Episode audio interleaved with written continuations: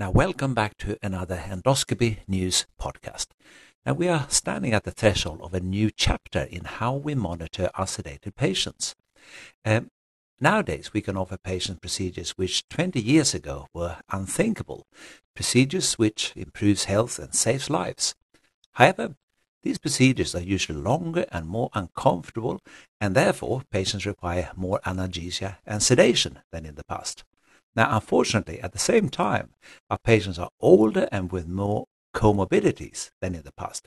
And this dual problem of frail patients requiring deeper sedation for the more uncomfortable procedures has narrowed our therapeutic sedation window. Now, the old way we had of monitoring patients with a nurse and an oxygen saturation monitor is no longer enough. And it's for this reason that the Academy of Medical Royal Colleges in February 2021 updated their old guidelines from nine years ago. Now they recommend that patients requiring moderate sedation, uh, moderate sedation is, uh, in my books, when the patient stops talking to you, but they still reply when you speak to them.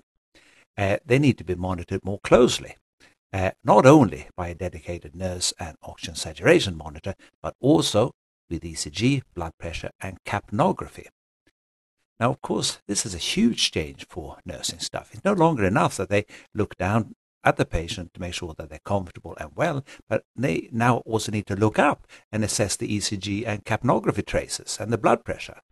Now, with me to discuss the issues around safe sedation, training, and capnography in endoscopy are Dr. Martin Lees, Clinical Director of Cardiac Anesthesia and Perioperative Medicine at St. Bart's Heart Centre in London, and nurse specialist Andreia Trigo with Sedate UK, an organization which delivers accredited training in safe sedation and how to monitor patients with these new recommended gadgets.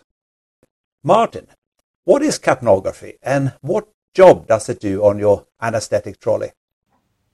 Oh, thanks, Bjorn. So, capnography is a way to monitor and measure the amount of carbon dioxide in the environment. Now, typically, there's very little in atmospheric air, but when a patient breathes in and out, the monitor can analyze the gases passing the sampling port and detect the presence of carbon dioxide and produce a waveform you use it to, to monitor the breathing in and breathing out. You get a waveform. It's a closed circuit on an anesthetic trolley, isn't it? So is there anything you can deduce from the waveform, from changing the waveforms? Yeah, absolutely. So as long as the sampling port is somewhere near where the carbon dioxide is being produced, it will produce a waveform that you can interpret together with other clinical signs which will give you a very good idea about the adequacy of the patient's breathing. Uh, in anesthesia, we typically use it with relatively closed systems such as an endotracheal tube or a laryngeal mask airway. And then the result, the, the, the peak value of the carbon dioxide, equates to the value in the blood. It's less accurate in that relation in when we use it in an open system such as a Hudson mask or a set of nasal cannulae, but nonetheless it's a very reliable indicator of uh, ventilation, the ability of the patients to be able to breathe in and out. And I've noticed certainly with my own uh, anesthetic colleagues that come and join me on my endoscopy list that uh, occasionally they, they don't want to put the patient full, uh, fully asleep, fully, fully ventilate the patient, paralyze the patient, and then they will trickle in some uh, propofol. But they're still very keen to have the capnography. And um, usually they create some sort of shenanigans where the little capnography probe is situated very close to the patient's mouth to, to still provide monitoring. But again, that's then the probe is in is not in a closed circuit; it's just next to the patient's mouth, and I guess you will lose some information in that in that change. Yeah, you need to bear in mind that the rate of fresh gas flow to the device, whether it's nasal cannula or a face mask uh, type device, will will dilute the gases available to the sampling port. So when that happens at very high flow rates, potentially the peak expired CO2 will be diluted by the incoming oxygen. And that will appear relatively lower, but you will still see a waveform, most likely. You'd have to have very high flow rates um, and a very low breathing for there not to be a measurable carbon dioxide. And what I think we need to re- realize is that companies have developed modified air, uh, oxygen delivery devices to take account of this with their designs. So they now are able to both deliver oxygen to the patients and monitor carbon dioxide in almost every clinical circumstance. So that is no longer a problem. So this will be the mouthpiece, uh, for example. Yeah, there are three methods. There's basically the sort of simple nasal prongs, the nasal cannulae, uh, nasal specs. These are devices that sort of uh, fix in the nostrils and deliver oxygen up the nostrils, but at the same time monitor carbon dioxide in some way through perforations in the end holes of the of the nasal spec. Or or we have something like a, a variable or fixed performance device as a face mask, a clear plastic face mask with elasticated straps, and that you see commonly around the hospital. And they have a secondary sampling port. So where the oxygen comes in is where the typically the white or the green tubing supplies the, the fresh gas to the patient. But typically now there's an additional monitoring port to the side or below where the oxygen comes in. And of course, as the patient breathes out, the gases are sort of some extent retarded as they leave the mask. And that is the opportunity for the uh, capnography monitoring to uh, or, or suck in the gases at a rapid rate and analyze them as they're going in and out of the patient's mouth or nose. And then there's the final, there's a sort of design enhancement by Medtronic, which is the Guardian Bite Block. And that's, I think, particularly useful for the uh, gastroenterology uh, community because it's a specifically designed bite block to accommodate both the um, gastroscope or, or, or device, deliver oxygen around the bite block, and also monitor the carbon dioxide around the bite block. And these have required, you know, specific design implementations, and they work, work very well. I guess me as a gastroenterologist, I I think that the only the only game in town is endoscopy. But of course, sedation is administered for all sorts of procedures throughout the hospital, and a supplemental oxygen is at every bedside. And of course, if you got an obtunded patient for any reason uh, requiring supplemental oxygen, it makes sense to monitor respiration, doesn't it? Of course, and it's been a minimum monitoring standard in anesthesia for over 25, 30 years it's been a monitor, minimum monitoring standard in recovery units where the sort of patient you just described is typically found for uh, more than 10 years. And it's now obligatory in environments such as uh, transfer of critically ill patients where there's artificial ventilation going on, but also in accident emergency departments so it's becoming far more widespread and, and mandatory in, in almost every environment and arguably it should be should be mandatory in the sedation environment too where there's such a large volume of cases with such a present um, risk of, of respiratory compromise which we know is the commonest problem during sedation. And and as we know as anaesthetists capnography is the best way to detect any form of respiratory compromise I must admit, it's one of the games I play on uh, on newbie endoscopists. I say to them, uh, I, I, ask them two questions. One, what is the most important piece of kit in this room? And they inevitably look at the uh, point at the endoscope. I say, no, no, it's the oxygen saturation meter. That's the most important thing. And then I put the clip on their finger and ask them to hold their breath to see how long it takes for the oxygen saturation to drop. And of course, they start to get uncomfortable and feel that they have to breathe long before the oxygen saturation starts to drop. I've been practicing, I, I, must admit, Martin, so I can get my oxygen saturation down to about 92% now. But then I just have to breathe. And I've, hold, I've held my breath for two, three minutes by then. So. Oh. But I've been practicing for, for 10 years, uh, Martin. So, so it's getting, I'm getting better. We share a common interest in uh, holding our breath because one of our instruction videos does exactly the same. We, we try and make the point that saturation is very important, pulse oximetry very important, but it can be slightly misleading because it is possible to not breathe for about two minutes as a relatively healthy adult without your saturation dropping to alarming levels if you're relatively fit. And potentially, if you're receiving supplemental oxygen, that could take even longer. So I can hold my breath for nearly two minutes and my sats don't go to 90 until about 1 minute 40.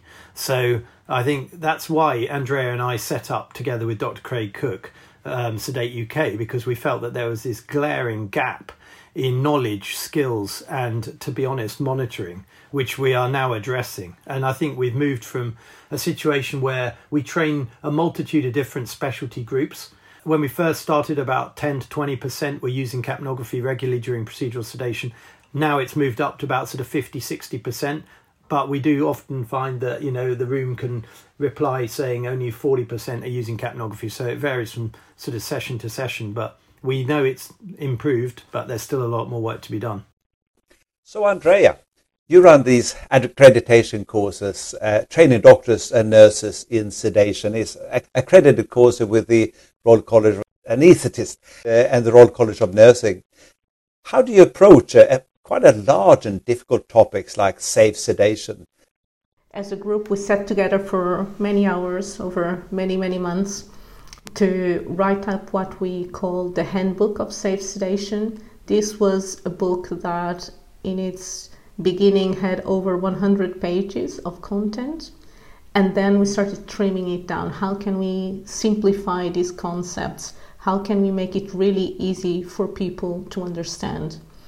Because as healthcare professionals, we're working in ever more complex environments. There's medical knowledge coming out every day and we need to make really complex decisions in environments that are very complex with more information that our brain cannot retain or process. So we want to make it really easy for people to understand the concepts they need to understand to make sure they are practicing safely. So this is um, the theory of sedation as well as some simulation training. Yes, absolutely. So, in order to learn how to sedate, you can't just have theory. You need to be able to have practical skills um, we follow the curriculum that has been defined by the Academy of Medical Royal Colleges in its initial documents, the green cover document, the first sedation guidelines from October 2013.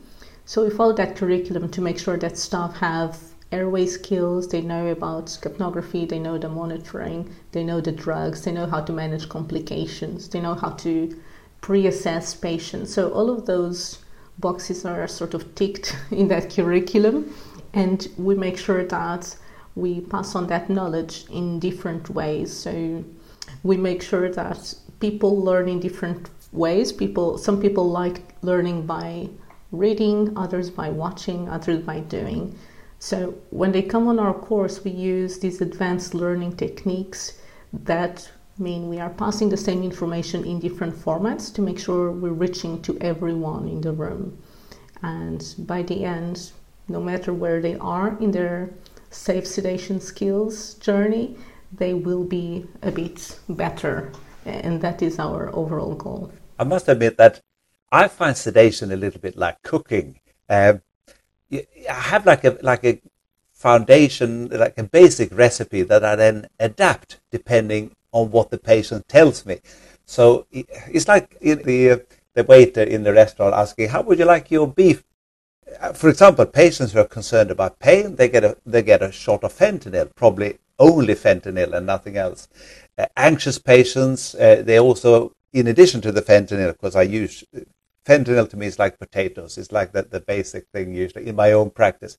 Uh, they get a small dose of midazolam. I, I, do worry a bit about midazolam, particularly in elderly people, because I think it makes elderly people quite unsteady for quite a long time. And, you know, they can be safely sedated in here, but if they then fall over and break their hip in the afternoon, that's not a success for my sedation.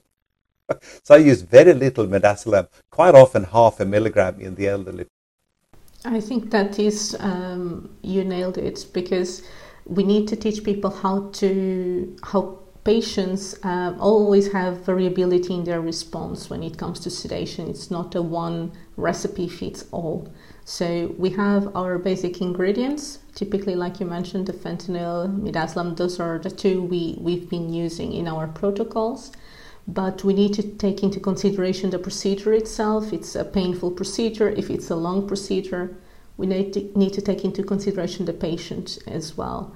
How sleepy does the patient want to be, or how aware does he feel comfortable? How anxious is the patient? What, what comorbidities does this patient have?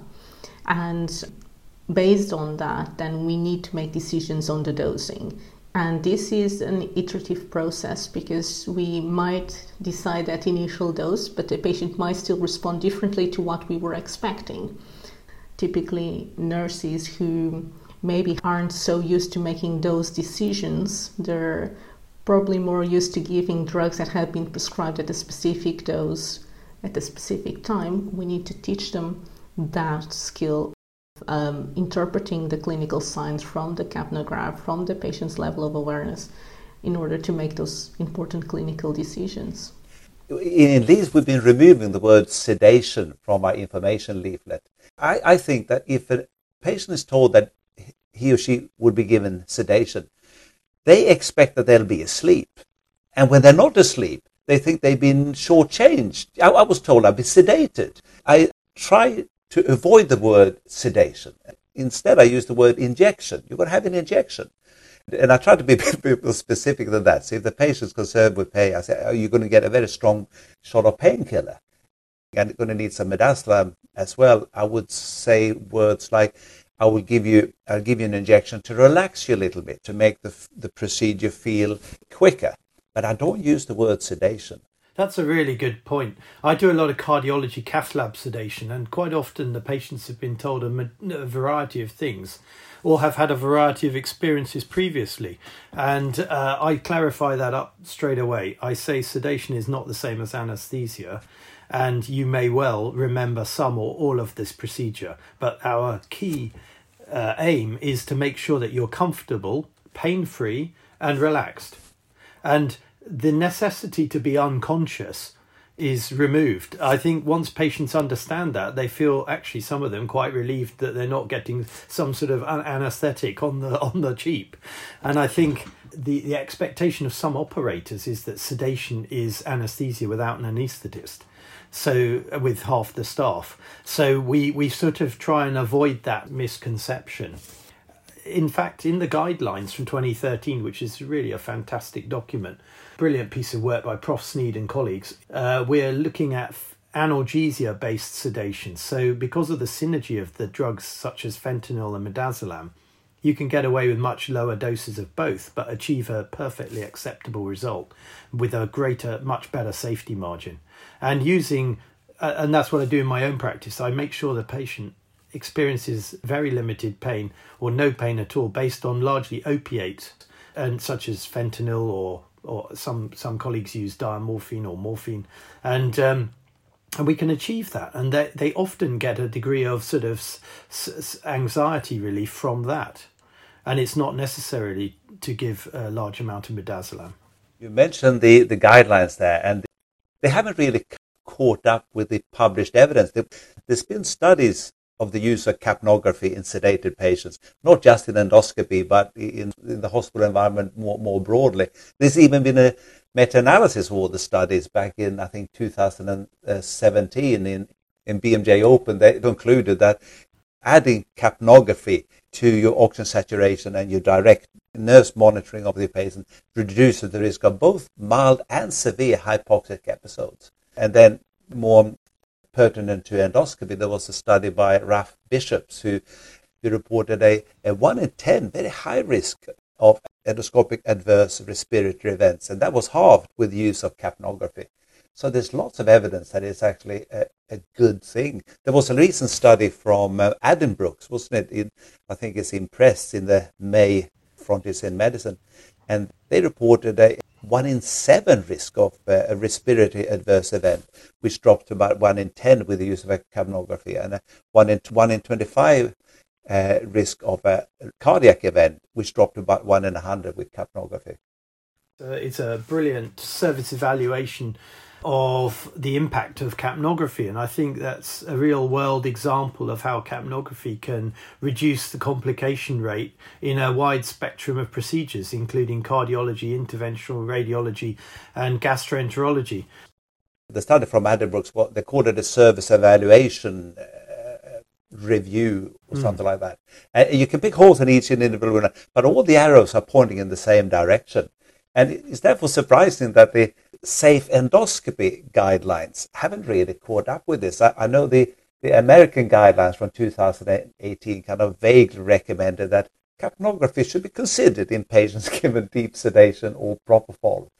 Which, of course, it's hard to break that guideline because you said, yeah, considered it and discarded it as, a, as not really relevant. or, the, or the more recent UK joint BSG uh, slash Royal College of Anesthetic statement from 2019, which also mentioned that capnography is something which should be available to the anaesthetist. Of course, it's available to the anaesthetist because it's on their trolleys. And, and, you know, you can't separate an anaesthetist from the anesthetic trolley. At least we can't in Leeds. They come and go together wherever they're moving in the unit.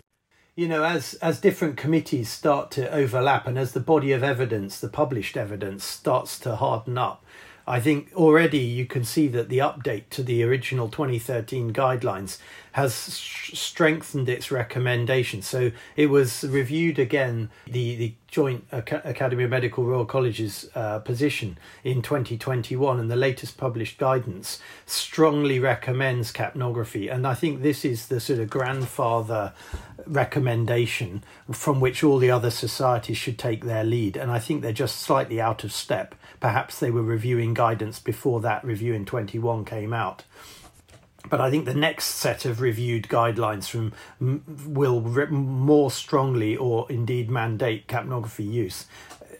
It's used everywhere else. I don't honestly see why you wouldn't use it in procedural sedation. It seems anomalous.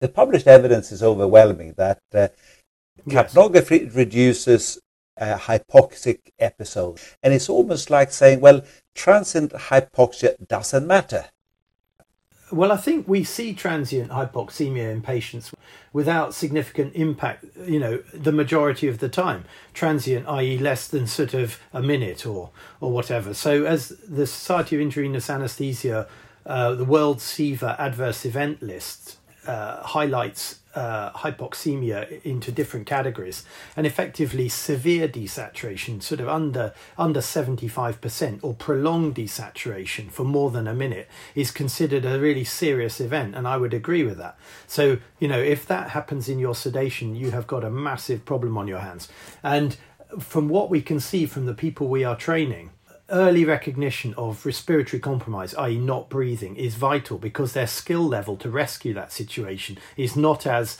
practiced or complete as uh, an experienced anaesthetist would be. So their ability to resolve the problem is also limited. So late detection and limited skills results in prolonged desaturation. So we're not really talking about brief desaturation, we're talking about an inability to rescue the situation. And capnography is the guardian which stands between you and the coroner.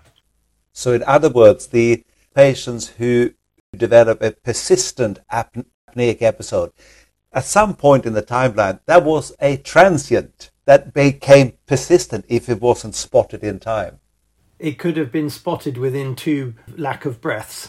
So we teach on our course that the waveform, if it's dwindling or reducing, you can see that there's a rate of change leading to potentially nothing. And uh, to some extent, when I'm sedating patients with ultra powerful opioids such as remifentanil, the end point of my sedation is reversible apnea.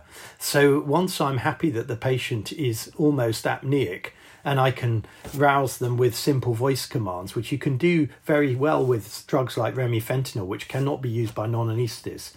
But the principle is the same. Then you have reached the end point of your desired sedation level to some extent. And knowing that you can recover that situation rapidly is very important. And, and capnography gives you the instant feedback on that situation unless of course you are watching the abdomen and the chest and and sitting absolutely right next to the patient. And I've noticed that exactly what I do. When I give the sedation, I watch the patient very, very carefully. And if I then find that the oxygen saturation starts to kind of go down and the patient's breathing less, I then very quickly go on with my intubation to kind of wake the patient up a bit again. Yeah. But if the same thing happens towards the end of my procedure, uh, perhaps after a top up, then I'm very quick to put in the reversal agent to bring the patient back up again because they're already fully stimulated, so to speak, and they're still falling asleep. So it's, it's much more serious uh, development. So, Andreia might want to talk a little bit about titration to effect, because what you're talking about there is a sort of extended impact of sedation in an environment where it's no longer desirable or necessary. And that is where we have modified the protocols that we teach to use short acting agents that are titrated to a specific effect and are likely to wear off in the time frame that makes practical sense. So, I've been involved in the investigation of a number of incidents relating to procedural failure the sedation failure. And some of those incidents are relating to long acting agents not wearing off after the procedure is over and resulting in problems either in the recovery area or on the ward. That's an important point, isn't it, Andreia? That that this monitoring it doesn't stop when the patient is rolled out of the, the darkened room. For us, we always teach the most important monitor is the staff taking care of the patients? Because without you you the monitor in itself would not be able to to do much really. So it's the staff who is able to interpret what he's looking at in the capnograph in the pulse oximeter and all the other monitoring devices. And that needs to carry on from the procedure to the recovery room as well.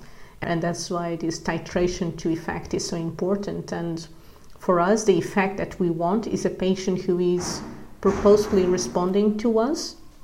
A purposeful response is a patient where if we call his name, he will be able to respond, open his eyes, he'll be able to talk to us. So, a purposeful response to voice or to light tactile stimulation is our target. We cannot really go below that as, as non anesthetists. We can only continue sedating, if we continually monitor the level of sedation, the level of alertness, if we continuously monitor the breathing. And that continues to recovery because our patients don't stop, uh, I mean, the drugs don't stop having an, e- an effect on the patient once they finish the procedure.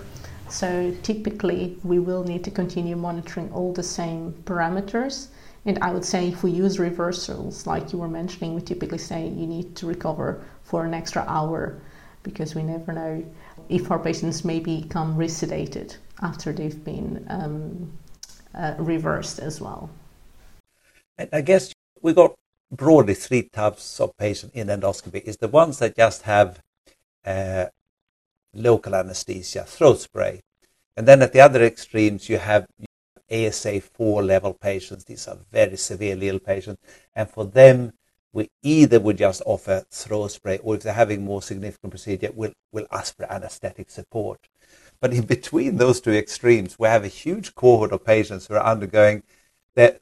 Well, that cohort is now probably older and more comorbid than they were in the 90s when I started to do endoscope. And now we're doing much longer procedures on these poor patients, much longer, much more uncomfortable procedures.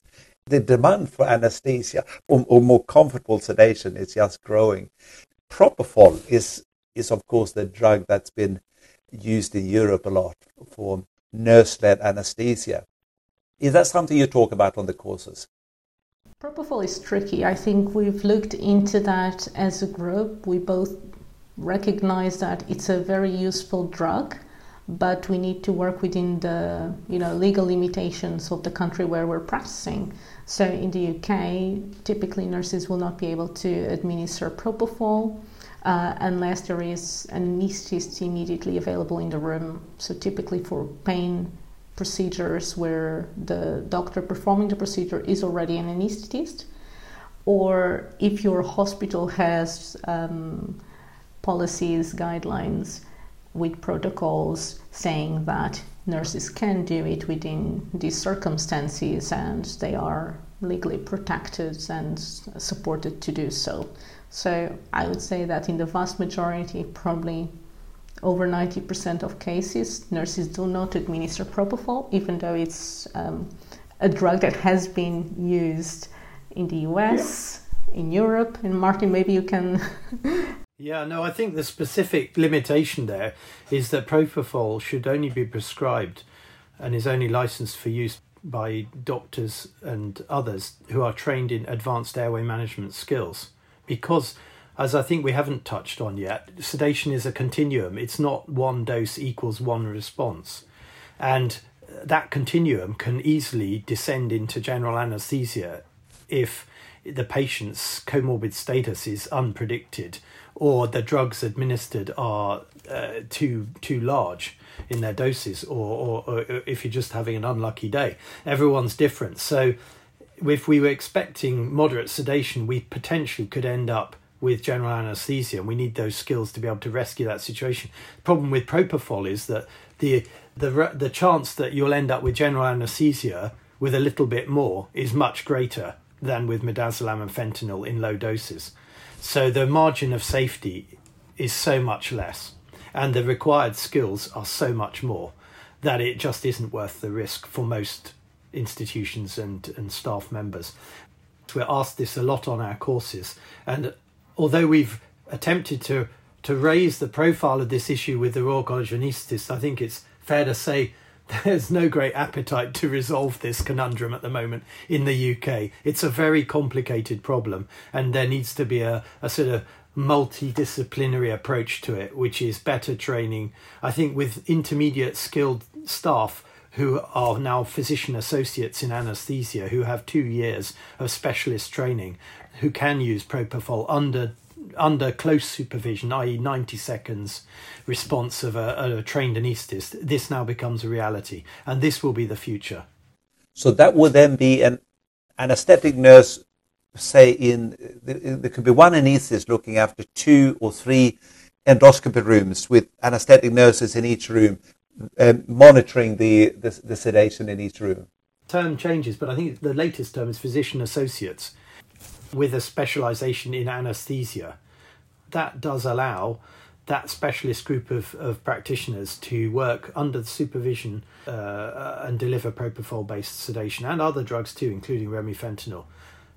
And also, we must note that for non anesthetists, there are new, new drugs on the horizon as well.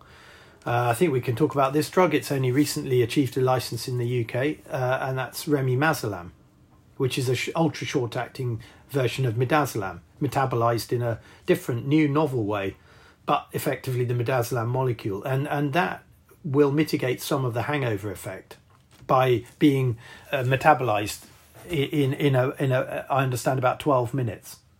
But the therapeutic window is more narrow, isn't it? Again, it, yes, it hits so, you harder, quicker. Yeah, hits you harder, quicker, and wears off faster. So it's a bit like the. It's similar to the difference between morphine and remifentanil. So remifentanil is an ultra short acting opioid that acts just like morphine, but with an independent method of metabolism that does not depend on the kidneys and liver. And it's the same with remimazolam, which is the newer, quicker version potentially of midazolam. Certainly in Leeds, we've been won over by all these arguments, and we can't see any reason for not adding capnography monitoring to our patients, uh, endoscopy patients who already uh, monitor the oxygen saturation, blood pressure, and ECG. We now got a, an order for 16 capnography modules to slip into our Philips modular uh, monitoring stands. We typically don't invite the general staff of an environment to use the anesthetic machine because there can be complications and issues and risks with that. For instance, there are vaporizers on the back, and it is possible to give oxygen to the patient but accidentally switch a vaporizer on, and it is feasible to start anesthetizing people by accident. So, generally, staff in a cath lab or an endoscopy suite won't be leaning on the anesthetic machine and looking which bits they can use. I think there needs to be an important training piece to help people understand how to safely use the capnography monitoring equipment that is usually possible straight off the monitor. And in the situations such as maybe standalone fertility clinics, which don't have anesthesia machines necessarily in every environment, capnography standalone monitoring is is is easy to acquire from you know any big manufacturer such as Medtronic. And I think um, Andreia was going to talk about how how you can practice using a capnography monitor without actually using it in a patient.